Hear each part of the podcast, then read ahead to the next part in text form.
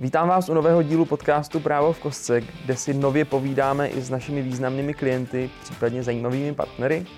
A do, naše další pozvání přijala společnost Uplifting, která se zařazuje do takzvané Tyrkisové firmy. Pokud vás zajímá, co se tím rozumí, jak moc dokáže být dnešní firma otevřená a co vše svým zaměstnancům může nabídnout, případně jaký názor na právníky mají právě lidé z takovýchto společností, podívejte se na tento podcast.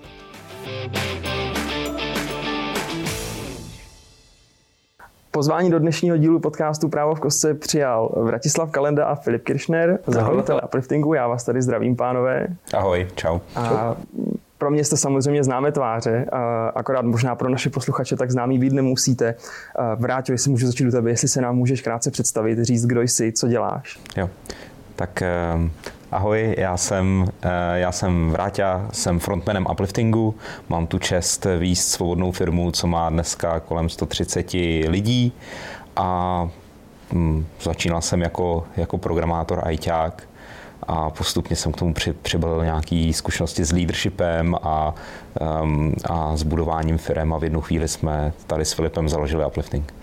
A to, že jsi chtěl být ajťák, to už si věděl od malička? To je taková ta klasická otázka, kterou... Hele, já jsem já jsem vyrůstal v rodině, která byla hodně technologicky pozitivní, neměli jsme žádný jako programátory, ale táta byl takový ještě jako hodně hardwareový hacker a přitom to byl psycholog, psychiatr. A tahle ta kombinace tý jako, jako řekněme určitýho citu jako empatizovat s lidma, plus eh, té technologie se ve mně jakoby kloubila už strašně dlouho, od, od malička a v jednu chvíli prostě to jenom bylo o tom si vybrat, jestli teda budu hlavně psycholog nebo hlavně ajťák a zvolil jsem si, že teda budu hlavně ajťák. A necítíš, že se třeba trošku vrací zpátky k té psychologii, vlastně i to sám jako říkal, říkal že začíná kromě toho programování třeba ten leadership a vůbec jako vedení těch lidí. Nespadáváš trošku zpátky do té psychologie? Tak já si myslím, že bez toho mýho psych, psychologicko-terapeutického základu by to pro mě vlastně bylo nemožné ten uplifting vybudovat v takové formě, jaký je vybudovaný jako, jako svobodná firma, kde se snažím, aby se lidi, aby se lidi cítili dobře. Myslím si, že z toho hodně čerpám z toho základu. My se asi k upliftingu ještě určitě dostaneme a pobavíme se o tom, v čem ta svobodnost spočívá. Filipe, máš taky prostor představit se a říct nám, kdo jsi?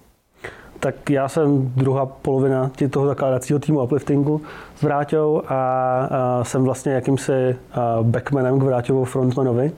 A to efektivně znamená, že se spíš starám o to, aby ta firma fungovala po jako té vnitřní stránce, aby prostě byly procesy, když už jsou potřeba procesy, aby lidi byli spokojení s tím, jak věci fungují. A oba dva vlastně s Vráťou jsme součástí rady starších, což je nějaký vlastně jako, dá se říct, board upliftingu a vlastně jediný exekutivní orgán upliftingu. Mám úplně stejnou otázku jako, jako na Vrátiu. A I ty jsi chtěl být od malička ajťákem, nebo směřoval si k tomu už od mala? Je to jo. něco, co jsi chtěl je to, dělat? Je to tak. Já jsem to chytil od svého otce, který teda dělal eh, nějakou kvantovou mikroelektroniku a právě tehdy to ještě jako v jeho době bylo jako programování kalkulaček a teploměrů, ale myslím si, že jsem se k tomu dostal velmi podobně jako vrátě byl jsem k tomu prostě vychovaný, abych prostě byl, měl pozitivní vztah k technice. A, a pak postupně to skončilo technickou školou a myslím si, že právě to, že já jsem chodil nějakou jako techničtější školu, vrátě chodil nějakou biznisovější školu, je myslím si, že přesně ten důvod, proč nám to nakonec vyšlo a proč uplifting nakonec funguje.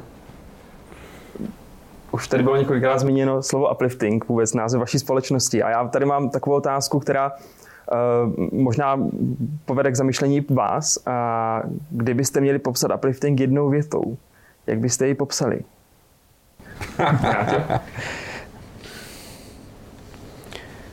Um, uplifting je uh, organizace, která zlepšuje životy našich lidí a našich klientů tím, že dodáváme software, který je smysluplný. To je krásná a ani ne dlouhá věta. Filipe, vnímáš to, vnímáš to stejně? Vnímám to velmi podobně. Jenom Vráčo, ty jsi kdysi použil úplně skvělou frázi brainware, že vlastně jako uplifting je svým způsobem jako brainware těch, těch lidí, kteří žijou v tom společenství, jo. kteří se snaží prostě dělat věci jinak, dělat věci správně a to nejenom správně jako technicky, což je nám prostě přirozený, ale hlavně dělat správně ty věci lidsky, ať už prostě jako tím, jak jsme transparentní vůči sami sobě nebo vůči klientům. Už jste to tady taky zmínili, je to trošičku jiná společnost, je taková víc otevřená a vím, že třeba Vrátil, ty o tom hodně mluvíš a vůbec měl jsem možnost slyšet tvou přednášku právě na, na téma Tyrkisových firm a vůbec toho vývoje těch, těch vlastně pohledů společnosti na, na nějakou jako autoritu a tak dále. Mohl bys teda zkusit popsat, v čem to teda spočívá, ten uplifting, v čem je jiný?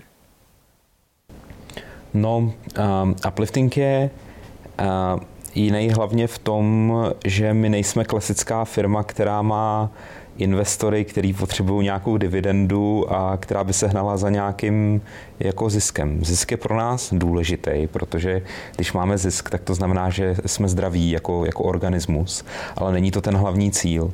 Ten hlavní cíl je vlastně taky jako je postupné, jak když máš máslovou pyramidu potřeb, takže teď už, už jako víme v upliftingu, že se umíme uživit a že se, že se jakoby umíme zařídit obživu. Další krok na té pyramidě potřeb je zajistit well-being pro nás a pro naše klienty, tak tam si myslím, že tak dneska někde jako jsme, ale samozřejmě to není jako čistě oddělený, oddělený kroky na té pyramidě, takže to je takové jako spektrum věcí, co řešíme, no a začínáme postupně řešit i ten dopad, i tu jako transcendenci, ten přesah té firmy, vlastně proč, jaký má vlastně uplifting eh, pro, proč tu vlastně je ten uplifting, to znamená, jaký máme jako pozitivní dopad na okolí a, a snažíme se mít vlastně pozitivní dopad na okolí. Třeba jedna z věcí, co tady děláme, je, že si každý uplifter může Eh, třeba, já nevím, mít, pomáhat do domova důchodců. Já právě a... jsem se koukal na GitHub, eh, kde je vlastně ten Spirit of Uplifting popsán. Tak. A k tomu jsme se vlastně chtěli dostat, jak to vlastně funguje eh, a jak moc je to využíváno, třeba jakoby vůbec upliftery tady. Jo, no tak my tady máme program, že vlastně každý uplifter, že my nevíme v tuhle chvíli, kde bychom jako celku jako firma přidávali největší dobro. Takže to jako trošku decentralizujeme a necháváme na lidech, ať si vybírají, kde to dobro lokálně jakoby pomáhají, aby měli dopad oni do komunit, kde jim nejvíc na tom záleží. Takže lidi chodí sbírat odpadky do, do lesa nebo prostě jdou pomáhat do domova důchodců. Teď taky jsme pekli třeba uh, dorty uh, zdravotníkům, když byla covidová vlna a co je zajímavé, je, že oni si to pak můžou jakoby vykázat jako normální práci u nás ve firmě a my jim to, my jim to zaplatíme. A ten máme kolem toho takový kontrolní mechanismus, který ale jako v tom vůbec nejsme zapojení my dva. A to je ten, že když někdo něco udělá, tak se to pak musí se u toho vyfotit a napsat ostatním, hele, udělal jsem tohle a žádám z budgetu Spirit of Uplifting tolik hodin. A vlastně lidi, lidi se pak tomu vyjadřují normálně ve Slacku, jako dávají fajfky nebo křížky, podle toho, jestli se jim to zdá, že je to jakoby hodné čerpání toho budgetu. Já jsem z toho byl naprosto unešen. Já jsem říkal, to, kdyby zavedl jako každá společnost, tak jako svět bude hned trošku lepším místem. A možná ještě ta druhá část otázky, využívají to teda uplifteři tady? Je to jako, eh, vím, že na to máte nějaký jako budget, který na to měsíčně vyhradíte na, na tu činnost a vyčerpá se ten budget? Uh, ten se málo kdy se vyčerpá. Eh, ukazuje se, že když dáte lidem příležitost dělat něco, jo, že vlastně jedna z častých námitek lidí, že mají dělat něco dobrýho je, no jo, ale tak to pak si musím vzít volnost práce, nebo prostě mi to zasahá do, zasahuje do osobního života. Tak když tuhle bariéru odstradíte, tak zjistíte, že jasně stane se těch skutků víc, ale není to tak, že by se lidi jako, že by to chtěli dělat všichni. Takže my máme jeden full time eh, na, na 133 lidí, který je na to dedikovaný a málo kdy se vyčerpá. Hmm. Uh to je strašně zajímavé. No. A to je vlastně nějaká jedna ukázka, já už jsem to tady zmínil, té Tyrkisové firmy. A já možná se tam teď nechám odpovídat, kdo z vás bude chtít.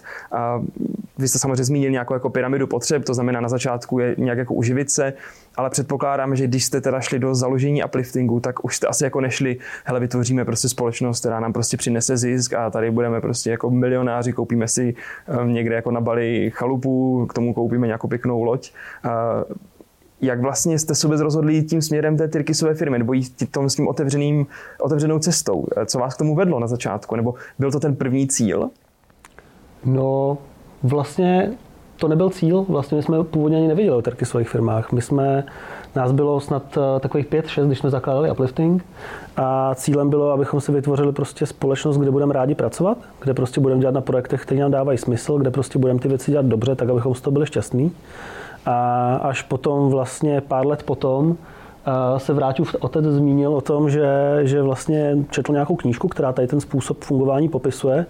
A když jsme si ji přečetli, tak to vlastně téměř stoprocentně sedělo k tomu, jak to, jak to děláme, ale ukazovalo nám to jednoznačně, že to může fungovat, že jsou firmy, kde to jako funguje dobře a kde, kde ty, ty firmy prosperují a tudíž, že se můžeme dál vydávat tady tím směrem a je tam určitě spousta jako nápadů, které jsme zatím třeba jako nerealizovali z nějakých důvodů, ať už těch, že to třeba nešlo, nebo, nebo že prostě ta firma ještě na to nebyla připravená, ale je to prostě určitě jako skvělý, na, eh, skvělý materiál pro inspiraci.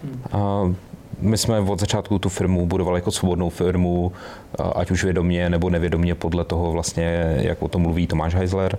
A postupem času, když se k nám dostala knížka Budoucnost organizací, o který mluvil Filip, tak eh, jsme zjistili, že to jde dotáhnout ještě dál.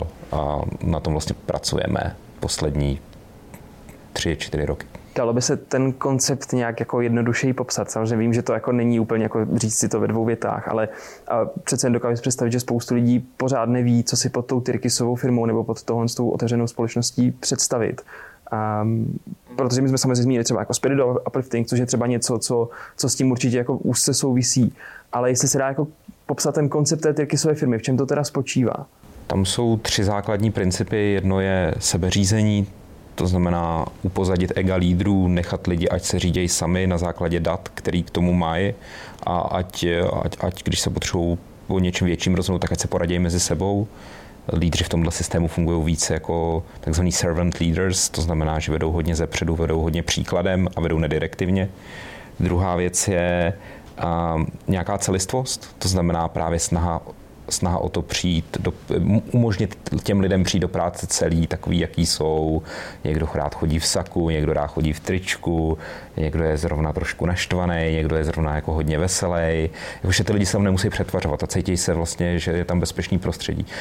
A taky, že se za tu firmu nemusí stydět. My na to právě máme taky nějaký mechanizmy, aby se lidi v případě nemuseli stydět za uplifting, ať už je to náš etický kanál nebo právě Spirit of Uplifting. Um, tak to je druhý velký mechanismus, který tam běží. A třetí takový velký mechanismus je naslouchání nějakému měnícímu se, vyvíjejícímu se cíli, ať už eh, z pohledu nějakého našeho nejbližšího okolí nebo celé planety. A to je o tom, že my zrovna teďka děláme, eh, no, začínali jsme tím, že jsme vyvíjeli software, pak jsme zjistili, že to je že to nestačí, že musíme lidem pomáhat i s produktem, protože velmi často člověk vyvine něco a pak to nikdo nechce používat, protože se nebyl produktový vývoj, takže najednou jsme přešli k tomu, že vlastně spoustu našim klientům pomáháme i s produktem, jak, jak ho vymyslet tak, aby ho lidi chtěli používat. A takže jsme se ze softwarové firmy stali pomalu produktovou firmou, ale tohle ne, nekončí. My vlastně nevíme, kam, eh, když teďka nasloucháme vlastně potřebám těch klientům a tý eh, vlastně naše, naší jako komunity kolem, my nevíme, kde se tohle zastaví. Pravděpodobně to, že jsme, že jsme se stali produktovou firmou, není ten poslední evoluce v tom, co děláme. Vlastně jeden z těch bodů té Tyrkisové firmy je, že eh, ti lídři jdou teda jakoby do pozadí a jako velká důvěra se vlastně vloží do, ty, do, těch, do těch samotných pracovníků, do těch lidí. Um, dá se říct, jakoby, nebo jak moc těžké je pracovat s tou, s tou důvěrou dneska, jak moc třeba toho, setkali jste se jako s pracovníky, kteří by třeba jakoby tohoto jako nějakým způsobem zneužívali, nebo by třeba šli směrem, a, který by vlastně neodpovídal tomu té Tyrkisové firmě, to znamená, šli by třeba jako za vidinou spíš toho zisku a vlastně zneužívali by té otevřenosti. A setkali jste se s tímto a případně jak, jak to řešíte? To se nám zatím asi nestalo, že by to někdo otevřeně zneužíval. Samozřejmě vždycky tam ze začátku je nějaká překážka proti, proti té důvěře, že vlastně člověk jako chce vlastně svěřit e, nějaký skupině lidí vlastně něco, co vybudoval. A to se nám podařilo poměrně brzo po tom založení odrovnat tím, že vlastně rok, možná rok a půl potom, co jsme to založili, tak jsme vlastně přibrali do nějakého toho jako řízení té firmy právě další dva kluky, které jsme jako 100% důvěřovali a založili jsme vlastně tu první verzi té rady starších. A to nám vydrželo asi rok a po tom roce jsme přidali další dva kluky a přešli jsme právě na, ten, na tu volenou radu starších, kterou máme vlastně teď. A teď vlastně máme silnou důvěru v to, že prostě komu, komu důvěřují ty lidi uvnitř firmy, natolik, že ho zvolej, aby byl součástí té starších, tak víme, že uh, budou respektovat uh, to, co ten člověk uh, bude když tak prosazovat a že víme, že se na ty lidi můžeme spolehnout. A to je, to je na té řídící úrovni a pak jako na té každodenní úrovni tady má důvěru vlastně každý uplifter. My chceme, aby když člověk přijde do té firmy, aby cítil, že má za sebou ty desítky milionů peněz na účtě a, a sílu těch 130 lidí, co tady pracuje a že když bude mít smysluplný cíl, takže vlastně může ty zdroje vzít a někam je jako nasměrovat tak, aby se ty věci staly. Jo? A my jsme se vlastně, nesetkali jsme se s tím, že by někdo chtěl jako za, za, za účelem obohacení sa, sama sebe, jako že zneužil tu důvěru. Už se nám stalo, že jakoby z, z pohledu nějaký třeba, že, že ta důvěra umožnila eh, někomu nekompetentnímu tady třeba jako dělat nekompetentní věci díl, než se na takový přišlo, protože uh, prostě my jsme mu důvěřovali, že to bude všechno v OK. Na druhou stranu to jsou jako, jako, jako promile nebo prostě jednotky takových případů a, a z mýho pohledu té firmě, pokud je zdravá, stabilní a má, má smysluplný cíl, tak se jí vyplatí spolknout tuhle, řekněme, nějakou neefektivitu nebo nějaký jako náklady na to, že, že někdy je ta důvěra vlastně způsobí nějakou menší škodu, protože ten dlouhodobý efekt toho, že ty lidi si důvěřují, je mnohonásobně větší než ty potenciální škody, které tam můžou vzniknout v té firmě. Já bych možná ještě dodal, že vlastně jako ještě, co nám umožňuje mít takovou velkou důvěru v ty lidi, je, že si je sami vybíráme, že vlastně stále jsme součástí toho náboru a na, každý, na každém pohovoru, který se dělá v upliftingu, tak vždycky jsem buď já nebo Vráťa. A je to vlastně proto, protože my dáváme nějaký jako finální go, no go na, na jako kulturní fit toho člověka, protože už prostě víme, jaký je složení té firmy a víme, že který lidi se budou nebudou hodit a máme nějaký jako set otázek, na který víme, že když se zeptáme, tak zhruba budeme tušit, jestli ten člověk sem zapadne nebo ne typicky jsou to hodně otázky, které jako se zabývají jako sebeřízením a třeba tím, jestli ten člověk schopný jednak dávat a přijímat zpětnou vazbu a podobně. Dokud mám pocit, že nějak po nějakých 14 dnech děláte i nějaký jako, eh, jako zhodnocení po tom, co, jako náboru. A jak to třeba jako probíhá? Pokud se nemýlím, je to tak? Že byste... No spíš eh, někdy od, jako mezi 14 dnama a měsíci a půl má ten člověk eh, by ten člověk měl jít vlastně k radě starší a udělat takzvaný, my tomu říkáme council check, mm-hmm. kdy my se mu, my se ptáme, jak se tady cítí, co už třeba řešil podle, těch naš, podle našeho kodexu upliftera, jak mu ty pravidla fungují, co by změnil. A vlastně tak trošku zjišťujeme nějaký alignment, nějaký jako slazení s tím, jak to tady máme a jestli vlastně se ten člověk tady cítí dobře a jestli mu ty pravidla vyhovují, protože už se nám několikrát stalo, že jsme někoho nabrali a on, on, on si myslel, že tu takovouhle otevřenou kulturu, která je vlastně hodně založená radikální otevřenosti a nějaký upřímnosti a důvěře, a i tím, že tady vlastně nejsou jako šéfové, co by říkali při roz, jako vysloveně v pondělí budeš dělat tohle, v úterý budeš dělat tohle, tak si jako ty lidi mysleli, že to zvládnou a pak, pak když v tom chvíli žili, tak vlastně zjistili, že jsou z toho jako smutní třeba, nebo že jim to vlastně nefunguje.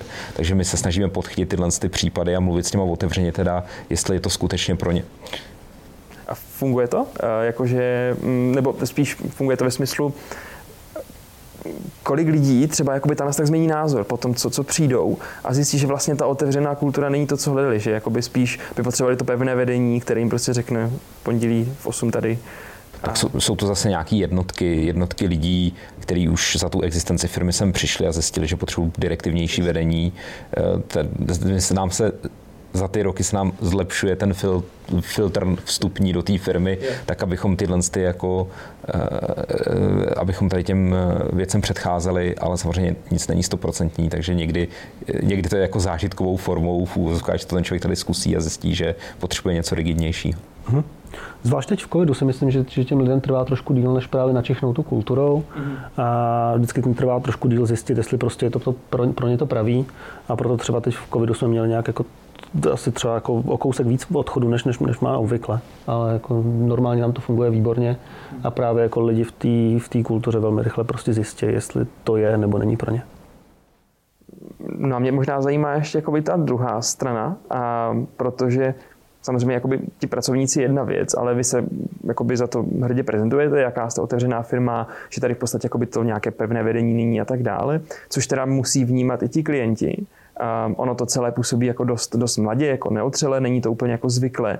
Setkali jste se s nějakými předsudky, když jste třeba nabízeli svůj produkt nebo vůbec uh, své služby, že by třeba někdo řekl, hele, tak, tak tohle ne, tak jako já prostě potřebuji lidi, na které se můžu spolehnout a tady vám jako nevěřím. Jo, teď se nám to nedávno stalo, že jsme dělali výběrko pro nějakou nadnárodní korporaci a my, oni říkali jako, oni, oni nás challengeovali na to, proč tam teda nemáme ty manažery v tom, eh, v tom týmu. A my jsme jim říkali, no protože naši lidi jsou učení, nej, nej, jako chceme, aby to byli řemeslníci, pokud mají dar vést lidi, tak aby vedli lidi. A že naši lidi to zvládnou normálně, jasně třeba nebudou tolik programů, budou víc jako manažovat, ale důležité, aby měli respekt svého okolí, aby rozuměli té problematice, co, co tam ty naši kluci a holky dělají. A nakonec jsme byli z výběrka vyřazeni z důvodu, že že oni požadují exekutivní, jako, jako manažerský role a, a že jelikož my jsme nenabídli, tak eh, že to prostě nemůže fungovat a a čau. Tak to mě, to mě přišlo takový uh, uh, zajímavý. Ale to je, na druhou stranu to je vlastně i pro nás signál, že by ten klient s náma a, a že my bychom asi nebyli spokojení ve, jako ve spolupráci s tím klientem, že to třeba už jako moc rigidní korporace, nebo prostě, že by nepochopil mm, ty naše principy a, a, a tu jako přímost, direktivnost, kterou máme v té v naší, jako v provádění těch našich věcí. No. Já jsem se asi nikdy nesetkal s tím, že by, že by, že by to někoho zarazilo, ale Vrátě dělá podstatně víc obchodu než já, takže to vlastně dává smysl. Ale jak Vrátě říká, um, potřebujeme si brát projekty, které uh, jsou pro nás dobrý fit a to tak, abychom jednak jako aby, aby jednak ten projekt vyhovoval nám a našemu týmu, aby ty lidi byli rádi, když na tom projektu pracují, ale jednak taky, aby to vyhovovalo tomu zákazníkovi. A prostě pokud ten zákazník není připravený na to s náma spolupracovat, tak nedává smysl do takového projektu jít. Hmm. No a když jsme teda u těch projektů, tak uh, vy toho máte za sebou opravdu spoustu. Uh, zeptám se postupně, můžete zase začít, jak chcete vy. Uh, co považujete za největší úspěch, nebo jaký považujete váš nejúspěšnější projekt, s kterým jako byste prostě přišli večer a řekli, tak, tak to je přesně ono? tak myslím si, že jako kulminace toho našeho snažení, hlavně ve finančním sektoru, tak je to, že jsme byli hlavní dodavatelé na projektu Bank ID, bankovní identity, kde jsme dělali kompletně to, to, to, to řešení, včetně jako jsme se podíleli na, na návrhu toho tý celý, tý celý, eh, eh, tý, tý celý architektury eh, toho řešení. Tak si myslím, že to je nějaká kulminace těch sedmi let toho, co po, po, působíme v bankách a ve finančním sektoru a mm, na to jsem já osobně, osobně nejvíc hrdý. A a pak jako tady děláme spoustu jako malých startupů a takových věcí, co nás fakt baví, ale, ale to jsou takové jako už menší věci. A tohle to bylo fakt, že, eh, že jsme se na to roky připravovali, je v tom, je v tom jako velký know-how ohledně manažování identit a toho, jak fungují bankovní systémy, jak funguje integrace s bankama a všechno se to vlastně sešlo v to, že dneska si lidi můžou, eh, když jdou třeba na nějaký e-shop, tak se můžou přihlásit přes svoji banku, nebo můžou přesto podepsat smlouvu, nebo můžou, eh, nebo můžou poskytnout nějaký svoje údaje k ověření, jako kdyby šli na pobočku, ale nemusí, můžou to udělat od počítače, takže to si myslím, že je jako velký úspěch tady kluků a holek z upliftingu. Za to vám určitě patří obrovská poklona, protože to je něco, co jako posunulo stát mílovými kroky dopředu, kdy jako v podstatě, když nám to není úplně schopen dodat nějaké technické řešení jako na straně státu, takže jste přišli s něčím a ve spojení s těmi bankama to prostě dává smysl. Já, já to kvitu a doufám, že se to rozjede. A myslím si, že příští rok teprve bude ten, kdy jako uslyšíme o Bank ID hodně.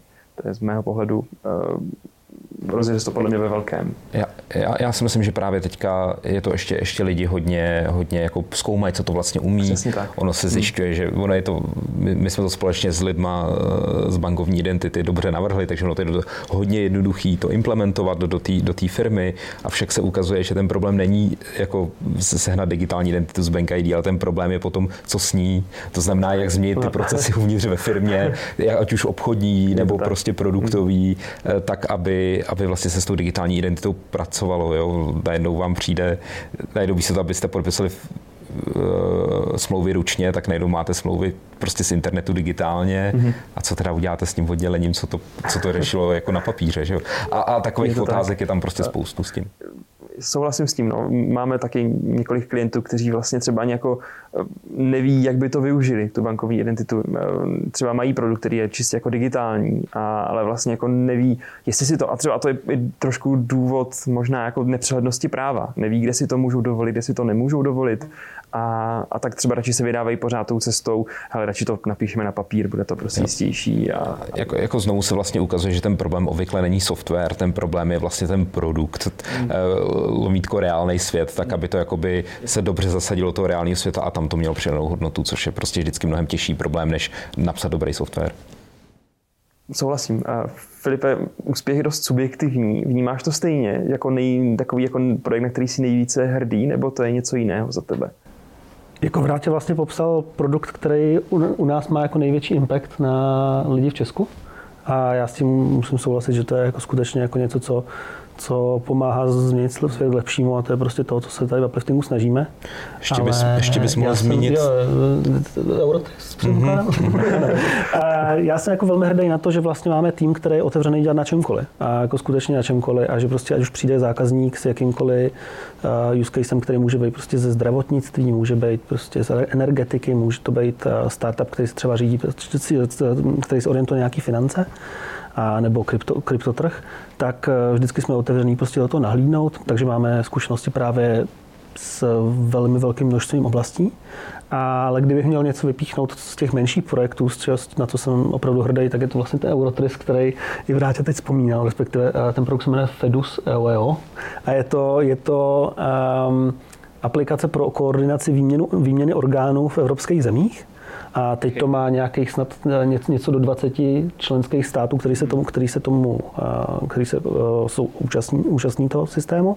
A vlastně funguje to tak, že každý stát má nějaký svůj vlastní seznam jako čekajících lidí na orgány a když se nějaký orgán objeví, protože někdo třeba zemře, tak se ty typicky právě sleduje na tom, jestli někdo na takový orgán čeká a pokud ne, tak eh, doteď vlastně nebylo na to pořádný řešení. Existoval nějaký takzvaný eurotransplant, což byla taková jedna velká budova někde snad v Nízozemí. Ona ještě jako, stále je. Kde, kde, kde právě jakože sedí paní s papírama a tam sledují, jestli prostě nějaký takový orgán někdo nepotřebuje a když teda jo, tak potom někomu zavolají, ale celý ten proces trvá strašně dlouho a my jsme se, nám se podařilo před snad pěti, šesti lety dostat k projektu, který se snažil tohle digitalizovat. Máme už prostě poměrně dost zemí, kteří se toho účastní a už jsme vyměnili snad nad stovku orgánů. A... Jo, my, jsme, my jsme ten čas, jako transplantace orgánů je časově eh, senzitivní záležitost, hmm. takže my jsme ten čas, kdy vlastně třeba se 10, 15, 20 minut ztratilo tou koordinací, my jsme byli schopni zkrátit na 5, 6 minut a tím pádem jsme byli schopni prodloužit životnost toho orgánu nebo tu, tu, to, to, to okno pro tu transplantaci a myslím si, že zachránilo to teďka už něco přes, přes 150, 160 životů za, za těch pět let, takže to, to, to je nádhera takže pak jako eh, lítají lítaj, lítaj letadla z letiště, nějaký tryskáče vojenský a vozejí ty orgány třeba do Itálie a, a tak, takže o tom už pak vycházely články na iDnesu a bylo, bylo, to, bylo to hezký. No. A to je strašně zajímavá důležitost toho, toho, toho, toho impactu, že vlastně jako buď máme jako řešení, který prostě má impact na jako skoro 10 milionů lidí, mm-hmm. Jo, a, a, a prostě o kousek jim to každému zlepší kvalitu života. A nebo třeba děláme řešení právě jako je Fedus, který prostě sice zlepší život jenom pár lidem, ale drasticky. No, to, uh, jestli jako 150 lidí, i, i kdyby to měl být jeden člověk, tak vlastně to řešení dává smysl. A opravdu, opravdu cením. Přiznám se, o tom projektu jsem neslyšel předtím, dokud jste to neřekli, takže eh, klepu teda na čelo. Doufám, že nebudeme tedy nikdo z nás nikdy toto přesně jako potřebovat, aby se do toho systému dostal. Vy jste tady zmínili během podcastu, že uh, klidně pomáháte nebo snažíte se pomáhat jakýmkoliv společnostem, startupům a právě nás, náš podcast poslouchá eh, spoustu startupů nebo začínajících vývojářů, kteří třeba chcou vyvinout nějaký svůj produkt. Um, kdybyste z pohledu vašeho mohli něco těm startupům poradit, co byste jim řekli, na co se mají v začátku zaměřit? Jedna jediná věc. Validujte si svůj nápad se zákazníky, validujte si svůj nápad se zákazníky, validujte si svůj nápad se zákazníky. Eh, špatný přístup ke startupování je mít myšlenku v hlavě, myslet si, že je to ta nejlepší myšlenka na světě, pak to rok vyvíjet, jít na trh a zjistit, že to nikdo vlastně nechce, protože jste nevalidoval svůj nápad se zákazníky. A je potřeba to dělat tak, aby vám ty zákazníci nemohli lhát během té validace. Když půjdete za svojí maminkou a zeptáte se, mami, myslí, myslí si, že tahle aplikace bude úspěšná? A ona řekne, no jasně, Pepíčku, ta bude nejlepší. tak, tak, eh, tak to je špatná validace se zákazníky. A doporučuji třeba knížku Mam test, která právě mluví o tom, jak validovat svůj nápad, tak, aby vám nemohli ty lidi lhát, protože lidi vám chtějí udělat radost a chtějí se zavděčit a budou vám říkat, že to by určitě používali a že by to určitě takhle chtěli a tak a myslím si, že e, umění správně validovat svůj produkt je strašně důležitý. A kdyby e, lidi chtěli partnera pro tuhle tu fázi a pak samozřejmě i pro vývoj, tak e, my už jsme si tady těma těžkými lekcemi prošli a myslím si, že máme co sdílet a jak v případě startupistům s tímhle pomoct. My jsme vlastně vytvořili právě tým, který pomáhá tady ty začáteční, začá, začínající startupy validovat. A udělali jsme to právě proto, protože jednak chcem jim pomoct ne, neutratit spoustu peněz bez toho, aby oni měli vlastně v ruce něco, co lidi opravdu chtějí a jednak proto, aby naši uh, uplifteři pracovali na, na projektech, které dávají smysl z toho pohledu, že po tom, co se to vyvine, tak to opravdu někdo bude chtít a není to vlastně jenom věc do šuplíku. A ještě bych doporučil, máme pro startupisty podcast Inovace na rovinu, takže když budete na Spotify nebo cokoliv, dáte tam uplifting o inovacích na rovinu, tak nás tam najdete a právě mluvíme o tom, jak validovat nápady a o spoustě dalších věcí. Já ten podcast snad můžu jen doporučit, několik dílů jsem slyšel, takže opravdu dá se to moc krásně poslouchat. Výborná věc, myslím si, pro právě pro tu vaši oblast. To znamená pro, pro ten samotný vývoj nebo pro ten produkt. Protože třeba my jsme v právu v kostce, tady u nás v podcastu jsme řešili právě taky nějaké rady startupům z pohledu práva. A to je nějaká poslední část, na kterou bych si chtěl dostat, na kterou se podle mě oba dva strašně moc těšíte. A, a to je vlastně IT a právo, nebo vůbec vaše oblast podnikání a právo. Setkali jste se na cestě s nějakými právními problémy, které jste nevěděli, jak řešit, nebo jste si třeba řekli, a Ježíš, tak je tady právo, takže zase, zase to dělat nemůžeme, nebo něco takového. A případně čemu, nebo proč si myslíte, že, že k tomu dochází?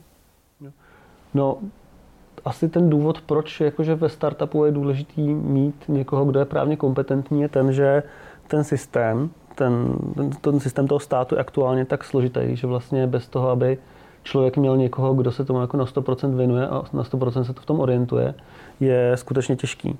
A jakože je to těžký i pro ty začínající startup, který prostě začínají třeba jako pár lidí a prostě vyrábí něco. Ale je to ještě snad ještě důležitější v momentě, kdy člověk třeba začíná s nějakým investorem. Protože v momentě, kdy člověk začíná s nějakým investorem, tak stoprocentně potřebuje právníka, který se postará o jeho zájmy a postará se o to, aby vlastně ten investor ho potom třeba z toho nemohl vyšoupnout. Já, já si myslím, že ono strašně záleží, na jaký, na jaký úrovni ten, ten člověk má založený biznis. Pokud eh, my třeba máme hodně biznis založený na hlubokých vztazích s našimi zákazníkama, my víme, že kdyby došlo na smlouvy, tak to už je strašný průšvih. To už jako to, to je, když by se došlo to, že nám začne zákazník citovat nějaký paragrafy z naší smlouvy, tak eh, to víme, že jsme selhali jako, jako firma a jako v tom udržování toho vztahu. Ale samozřejmě pak jsou nějaký, takže my vlastně se nám třeba ještě jako fakt ví, víme, že se nám stává, že bychom se dostali jako do nějakého, jako, že, že, že začneme řešit právo se zákazníkem eh, v nějakém jako projektu. Na druhou stranu jsou, jsou místa a, a momenty v životě firmy, kdy se nesmí právo podcenit. Je to právě, jak Filip už zmiňoval, investice, kde ty prost jako ostřílený matadoři v tom investičním světě jsou schopní vás jako natáhnout neuvěřitelně jako mladýho, neskušeného startupu, protože je potřeba mít někoho, kdo i jako nejenom, že je právník, ale právě už udělal několik takovýchhle investičních kol, tak to myslím, že je určitě dobrý místo, kde mít právníka.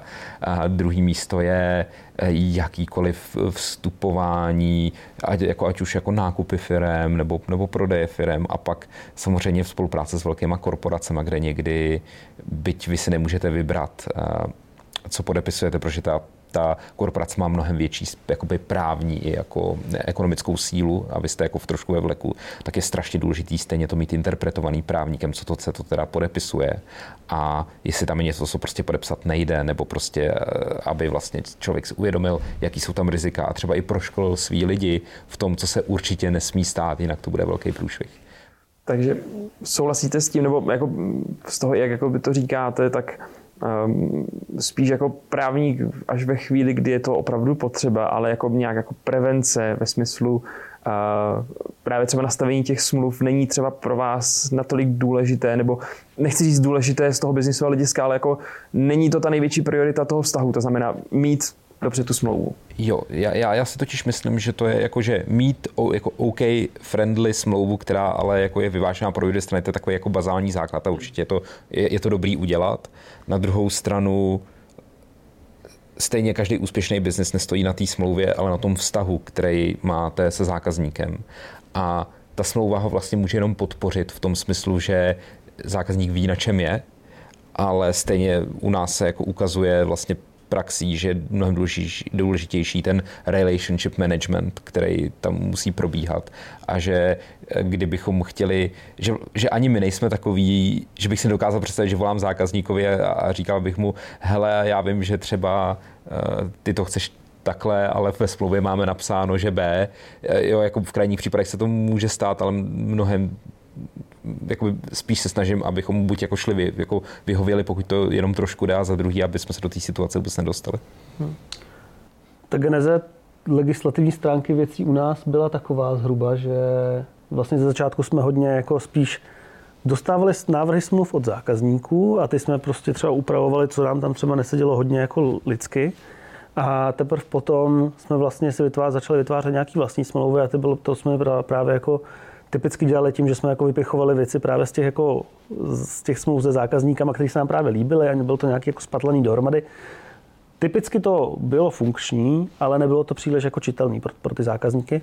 A právě někdy snad před rokem eh, jsme společně právě s váma. společně s váma vytvořili právě nějaký, nějakou formu formulářové smlouvy, která vlastně funguje tak, že vlastně si tam člověk jako vlastně zaškrtne, jako co, který, který pasáže z té smlouvy chce a je to právě jako čitelný nejenom pro nás, ale pro ty zákazníky a zároveň to jako legálně v pořádku. A to, to je, myslím si, že jako je, je, je to... jeden z velmi důležitých jako stavebních kamenů toho vztahu se zákazníkem, jo. kdy vlastně jako ten legální vztah není složitý, ale jo. je poměrně jednoduchý a a je to vlastně čitelný i pro neprávníka. Jo, já, bych, já bych chtěl říct, že my máme my interně té naší kultuře říkáme hej kámo kultura a já bych řekl, že se nám povedlo udělat hej kámo smlouvy, což je jako uh, super pochvala pro vás, že jste, to, že jste v nás pochopili, co jako chceme a, a, že se to povedlo udělat.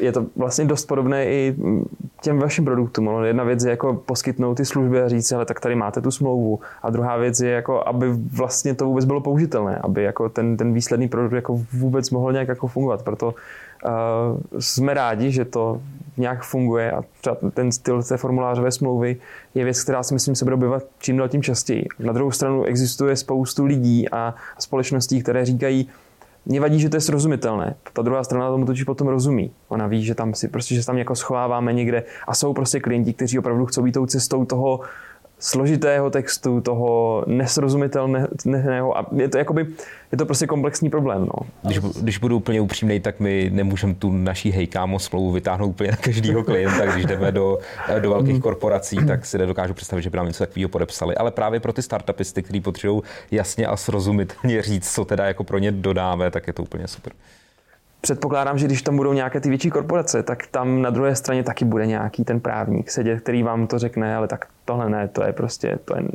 to je na houby. Um, což se dost pojí i s nějakými jako předsudky jako vůči právníkům. A jak třeba vy osobně vnímáte právníka, jako osobu právníka? Jak si ho představíte? No je to vlastně užitečný člověk, který řeší problém, který by nemusel existovat, kdyby ten právní systém byl jednodušší, ne? No, já, já to beru, že to je takový runtime interpreter eh, zdrojového kódu našeho státu. Jo. A, a, a, a, a to je zhruba to, co to je. Ale dobrý právníci, kromě toho, že jsou tady ty runtime interpretři, tak dokážou eh, to jako meta interpretovat pro toho svého klienta a, a hájit jeho zájmy, což, je, což si myslím, že je strašně eh, důležitý a dokážou vybrat takovou cestu, cestu eh, toho eh, v tom, v tom zdrojovém kódu, aby vlastně svým klientovi pomáhal z toho prostě mít užitek nebo prostě minimalizovat nějaký rizika a tak. A to si myslím, že, že je jako hodně užitečná, užitečná role. Eh, já jsem jakoby k právníkům celkově trošku averzní. Já si vždycky říkám, že když už je v místnosti právník, tak se buď něco hodně nepovedlo, a nebo, prostě ten vztah, eh, jako, tak buď se něco hodně nepovedlo, a nebo je to nějaká velká věc, která se hold bez toho právního krytí neobejde. No, takže pro mě je mnohem důležitější stále to jako potřesení rukou, ta gentlemanská dohoda a, ale samozřejmě jsou, je některý druh biznesu, samozřejmě i u nás, a jako větší kšefty, kde si nedokážu představit ani z naší strany, že bychom nebyli právně krytí. K tomu, že vlastně, jak, jsi vlastně říkal, že ten dobrý právník dokáže tu prostě věc udělat srozumitelnou, tak eh, právě ještě než jsme spolupracovali s vámi, tak jsme spolupracovali s jiným právníkem na eh, nájemní smlouvě právě na tyhle prostory. A tam byl úplně fantastický, že on vlastně dokázal vzít ten návrh smlouvy od, od, od, toho, od toho majitele budovy a prostě udělal nám takový semafor, jakože že který části té smlouvy jsou jako zelený, to znamená v pohodě pro nás, oranžový, to znamená, že je tam nějaký riziko, a červený neakceptovatelný. A bylo to právě jako krásný, že vlastně jakože jsme, jako to já jsem musel, ale vrátě vlastně nemusel číst tu smlouvu a mohl prostě se vlastně jenom orientovat podle těch, těch bodů. A strašně to zjednodušilo vlastně celý ten proces a jako ušetřilo spoustu času. Jo, jako ten interpretace, ta, ta, ten mluvčí za ten zdrojový kód toho státu nebo té druhé tý druhý protistrany, to je strašně důležitá funkce toho právníka. A pak lidem, kteří na to nemají mozek, jako já vlastně umožňují pochopit, co teda vlastně eh, ta protistrana vůbec chce možná úplně poslední věc na závěr. Vy totiž pomáháte různým vývojářům, aby ten svůj produkt prostě mohli lépe prodávat, aby byli v tom lepší. A já bych vám teď dal aspoň krátký prostor, protože mm, spoustu našich posluchačů jsou samozřejmě právníci, studenti práv, jsou to e, lidé, kteří se, jsou v té oblasti toho práva. kdybyste jim mohli dát nějakou radu z pozice toho klienta, aby něco dělali ti právníci jinak, co byste řekli? Pokud je ten zákazník um, člověk a ne korporace, tak dost často, protože jako nedokážu mluvit za korporace, ale za, za, za běžní lidi, uh, myslím si, že ten člověk vždycky ocení, když s ním se komunikuje lidsky, když cítí transparenci, že vlastně to není uh, ta smlouva říká něco v tomhle smyslu, ale prostě řeknete, tady ten odstavec prostě se dá interpretovat takhle zjednodušeně. Jo? A ty lidi typicky nepotřebují vědět celý ten obsah, potřebuji vědět, jaký jsou tam rizika, potřebuji vědět, jaký je zestručený smysl. Já, já s tím souhlasím, s tím, co říká Filip, a ještě bych jenom dodal, že si myslím, že je strašně jako velký umění pro právníky ne jako to mít úplně neprůstřelný a úplně správně a, a totálně jako být pojištěný, že ta druhá strana toho, toho klienta nenatáhne, ale myslím si, že, jako, jako, že to pravý umění začíná tam a ta největší přidaná hodnota, když právník eh, chápe, že je to o tom se dohodnout s tou druhou protistranou a že to nejde, není o tom mít neprůstřelnou smlouvu, ale o tom mít, řekněme, dostatečně deriskovanou dohodu. Jo, že vlastně to riziko je přijatelný pro tu protistranu to podepsat, ať už jako pro nás nebo pro tu protistranu. A tohle to umění vlastně balancovat mezi neprůstřelným právem a, a dobrou biznesovou dohodou a vlastně tím, že jsou v obě strany minimálně neutrální nebo spokojení, tak to je to, co si myslím, že od, jakoby, odlišuje dobrý právník od těch skvělých. Já možná ještě dodám, že na nějakým právním jednání nedávno jsem slyšel, možná už to trošku dávno, a že, že do, do, dobrá smlouva je taková, kdy od stolu všichni odcházejí s pocitem, že jsou a, trochu a tam byl použitý jiný slovo, ale řekněme ošizený. A, a myslím si, že ani, ani, ani, jako jeden z nás dvou s tím jako nesouzní, že vlastně ne. jako, že dobrá smlouva by měla být taková, kdy, kdy jako ten, ten vztah se na tom jako spíš zlepšuje, než zhoršuje. Jo? A myslím si, že cílem startup, cílem lidí, kteří podporují smluvní vztahy startupů, by mělo by právě jako podporovat ty vztahy a ne, ne zhoršovat je. To byla rada na závěr. Já vám, pánové, moc děkuju, že jste si udělali prostor a nějakých 45 minutách jsme si popovídali o vás, o upliftingu, o právu. A já vám přeju, ať se vám daří, ať uh, se z té trikysové stane ještě ta další barva, ať to posunete ještě na té spirále dál. A hlavně, ať i tu máslovou pyramidu potřeb můžete dostat úplně do těch nejvrchnějších pater a nemusíte řešit uh, ty, ty patra spodní. Děkuji vám ještě jednou a přeju vám moc krásný den. Díky moc, Jirko, že jsme si mohli popovídat a že jsi nám dal příležitost eh, povědět něco o upliftingu, o pohledu na startupy a startupy v kontextu práva a hodně štěstí tobě posluchačům. Děkuji vám. Díky. Díky.